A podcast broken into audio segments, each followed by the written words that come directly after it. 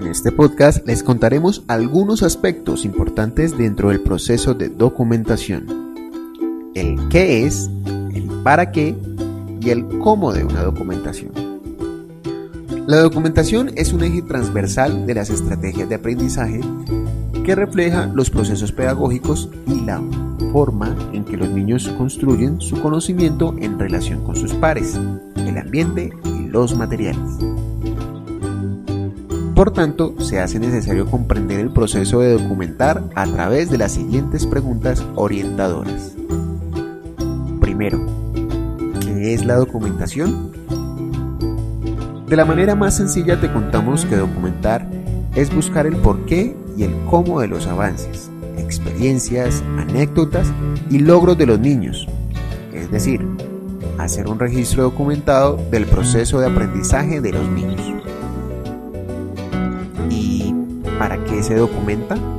Se documenta para compartir el valor de las experiencias de aprendizaje, para determinar la eficacia de las estrategias de enseñanza, para involucrar a las familias en la educación de sus niños, para recopilar, resaltar, nutrir y conservar las voces de los niños y para reflejar los procesos pedagógicos que se dan a través de los momentos cotidianos de la experiencia educativa.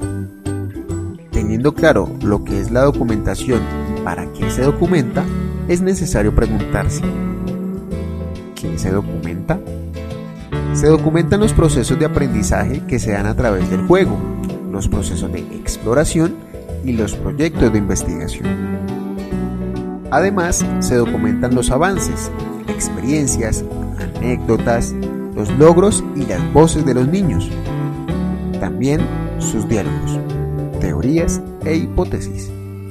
Los significados que le dan los niños a sus vivencias y producciones. Las diversas estrategias para la resolución de diferentes problemas. Preguntas, cuestionamientos, hipótesis y demás. Comprendiendo de manera explícita cómo los niños construyen el conocimiento Seguramente estés pensando que solo se podrían entonces documentar niños que ya logran comunicarse con palabras, pero no es así.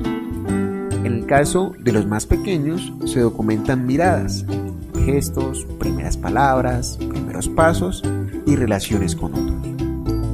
Y finalmente hablaremos de qué hacer con una documentación dispuesta y cómo revisitar la documentación Después, disponer la documentación en alguna pared. Es importante acercar a los niños a observarla, recordar momentos vividos y aprendizajes construidos.